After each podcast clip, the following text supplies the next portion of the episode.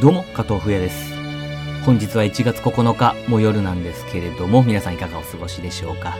通勤時の行き帰りで聞いてる方もいれば、まあ、夜布団の中とかでですね、もう半分寝ながら、あの、聞いていただいてる方もいるかと思うんですけれども、まあ、あの、テンションというか、モチベーションね、上げていただければと思います。で、本日なんですけれども、何をお伝えしたいかというと、まず私が病気になってから、まあ難病になってから入院してからですね、始めた投資があるんですけれども、それが何なのかっていうことと、なぜ今までそれをやらなかったのにそれを始めたのかっていうことと、まああと、現在のその状況ですね、その投資に関しての状況と、まあそういったちょっと私のね、お話を最初の方でして、後半はですね、2020年の今1月に入ったばっかということで、えー、まあどんな風に私がその投資戦略考えてるのかっていう部分について、難しい話ではなくてですね、えっ、ー、とまあ今やってる方、も、もちろん参考になると思いますし、これからやろうと思ってるような方も参考になると思うので、まあぜひね、最後までお聞きいただければと思います。まず私が病気になってから始めた投資は何なのかっていうと、バイナリーオプションと言われるものです。一言で言う、まあ、オプションって言うから、あの、あれなんですかね、オプション取引の一種に、ちょっと法律上どこに一致してるのかわかんないんですけれども、まあ、皆さん、まあ、大体聞いたことぐらいはね、あるのかなと思います。まあ、バイナリーって言ったり、BO とかって言ったり、まあ、バイナリーオプションですね、えー、というものになります。一言で言えば、まあ、いわゆる FX ですね。まあ、ドル円であるとか、ユーロとか、スイスとか、スイスフランとか、あの、まあ、ポンドとか、まあ、別に通貨は何でもいいんですけれども、おまあ、FX も結局、こう、上に行くのか、下に行くのかを、こう、分析していくものだと思うんですけれども、バイナリーも同じように外国為替ですね、通貨を上なのか下なのかっていうのをやっていくっていう部分については、まあ、基本的にはですね、FX と同じというか、まあ、あの、馴染みない方はですね、まあ、FX っぽいものがあるんだぐらいで全然構わないんですけれども、はい、そういったものをまず、えー、始めました。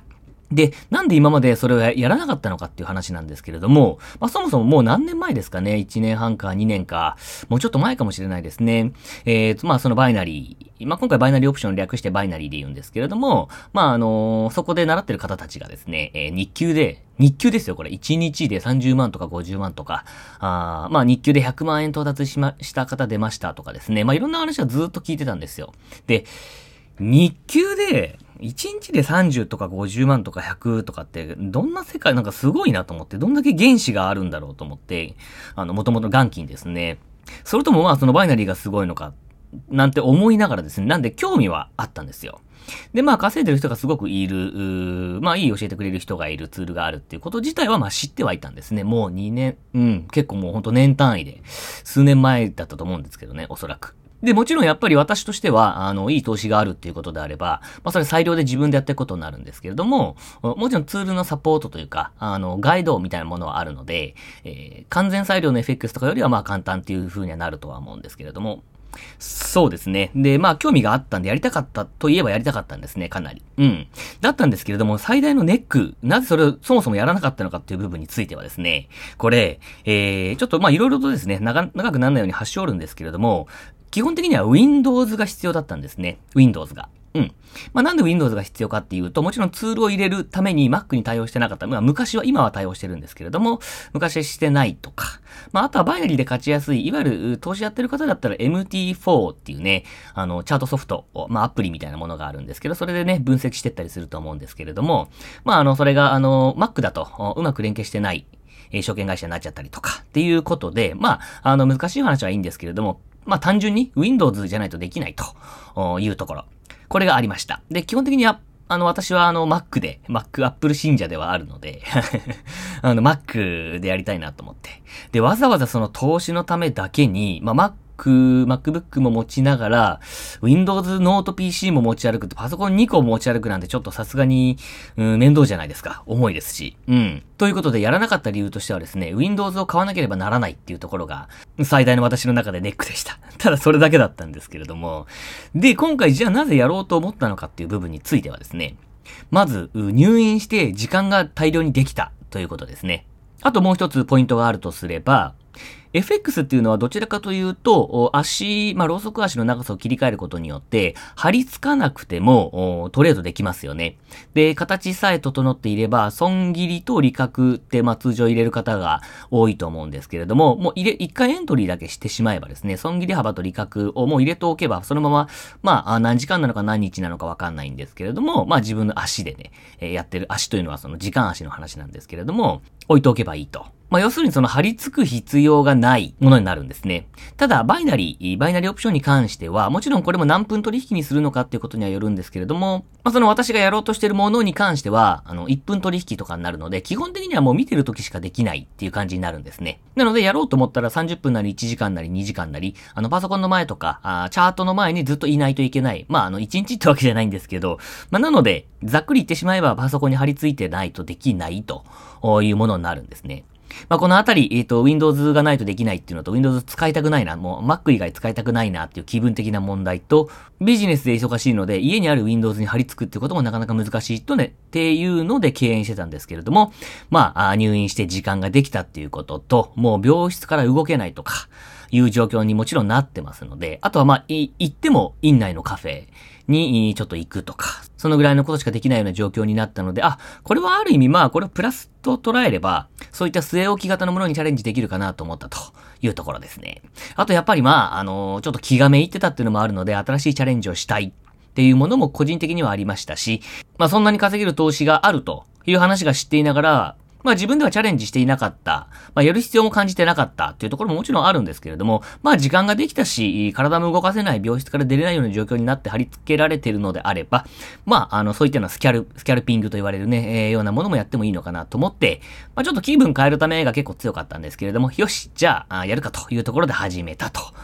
いうことですね。で、えー、まあ、あの、投資の難しい話っていうのはね、今日ちょっとする気はありません。FX の違いであるとか、まあ、あの、最初うまくいかなかったけど、どのようにしてうまくいくようになったのかとか、ポイントであるとか、私がどのようにやってるのかとか、まあ、そんな話はですね、口で数字をバラバラ言われても、ちょっと伝わりづらいと思うので、まあ、なんか、いずれパワポかなんか作って、もしくは編集で動画にしてね、視覚的に訴えかけられた方が多分わかりやすいと思うので、まあ、今日はね、えー、なんでやんなかったものを急に入院してからやるようになったのかっていうところの説明をね、ちょっとしてみました。で、で、最後なんですけれども、2020年ですね、今1月っていうところで、まあ皆様にちょっと気をつけていただきたい。まあこれから投資にチャレンジしようと思ってる方も一応聞いといていただきたいんですけれども、まず、1月っていうのはですね、相場の転換点と言われてます。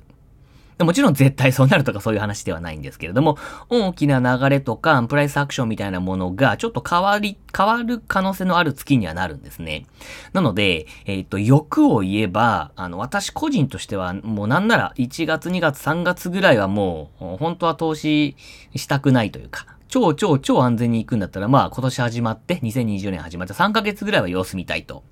まああの2020年はどんな感じで動いていくのかなっていうのをしばらくちょっと様子見てから、あの手を出すっていうのが、まあ、本当は安全安牌というか、うん、ような感じになるんじゃないのかなって、まあ私は思ってるんですね。うん。でもまあもっとミクロな視点で言うと、う今週が、いわゆる大発会って言って、この2020年の相場が始まった週なんですね。この第1週目、2020年の投資の始まった第1週目っていうのも本来であれば、1週間ぐらい様子見てもいいのかなと、まあ、あいうタイミングになるわけですね。なので、えー、ポイントとしてはまず一つ目、えー、2020年の1月とか、まあ、2月、まあ、1月いっぱいとかでもいいんですけれども、今まで例えば使っていたノウハウであるとか、まあ、ツールであるとか、まあ、いろんなものあると思うんですけれども、それはあの FX の自動でもいいし、まあ、バイナリーのサインツールとかでもいいんですけれども、まあ、そういったもののパフォーマンスが、えっ、ー、と、じわじわとずれてくる可能性があるっていうところは、ちょっと認識しといてもらえればなと思います。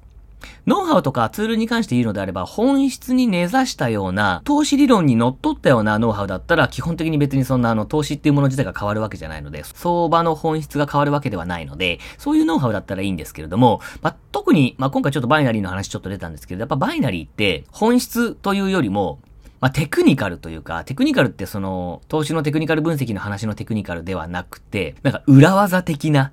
うん、なんかちょっと、まあそれ今一瞬使えるかもしれないけど、理論としてはなんか結構微妙だよね、みたいな。あの、まあ、要するに次元性が高いって感じですね。今しか使えないものというか、うん。まあ、本来投資ではごハットだった、ごハットなようなものであったりとか、まあ、ここ直近2、3ヶ月は良かったけど、それを信じて一生それでやろうとしたら絶対資金飛ばすよね、みたいな。ちょっと、イレギュラーなノウハウみたいな、裏技的なものを使ってる方っていうのはちょっと気をつけた方がいいのかなと。これ裁量に関してはですね、まず思います。で、あとは、あバイナリーのサインツールとか機械方面の話なんですけれども、あとは FX の自動売買とかもいいんですけれども、なので、それも去年まで調子が良かったからといってですね、今年も1月もずずっといいのかって言ったら、いつロジックと相場が食い違い始めるかっていうのは正直わからないので、大きな資金、これはまあ裁量でもそうだし、ツール関係、えー、投資全般におけるんですけれども、やっぱこの転換点である1月に、今まで通り何も恐れず、フルスイングで資金を投入しておくっていうのはちょっと危険なんじゃないのかなとは思います。ちなみに私は年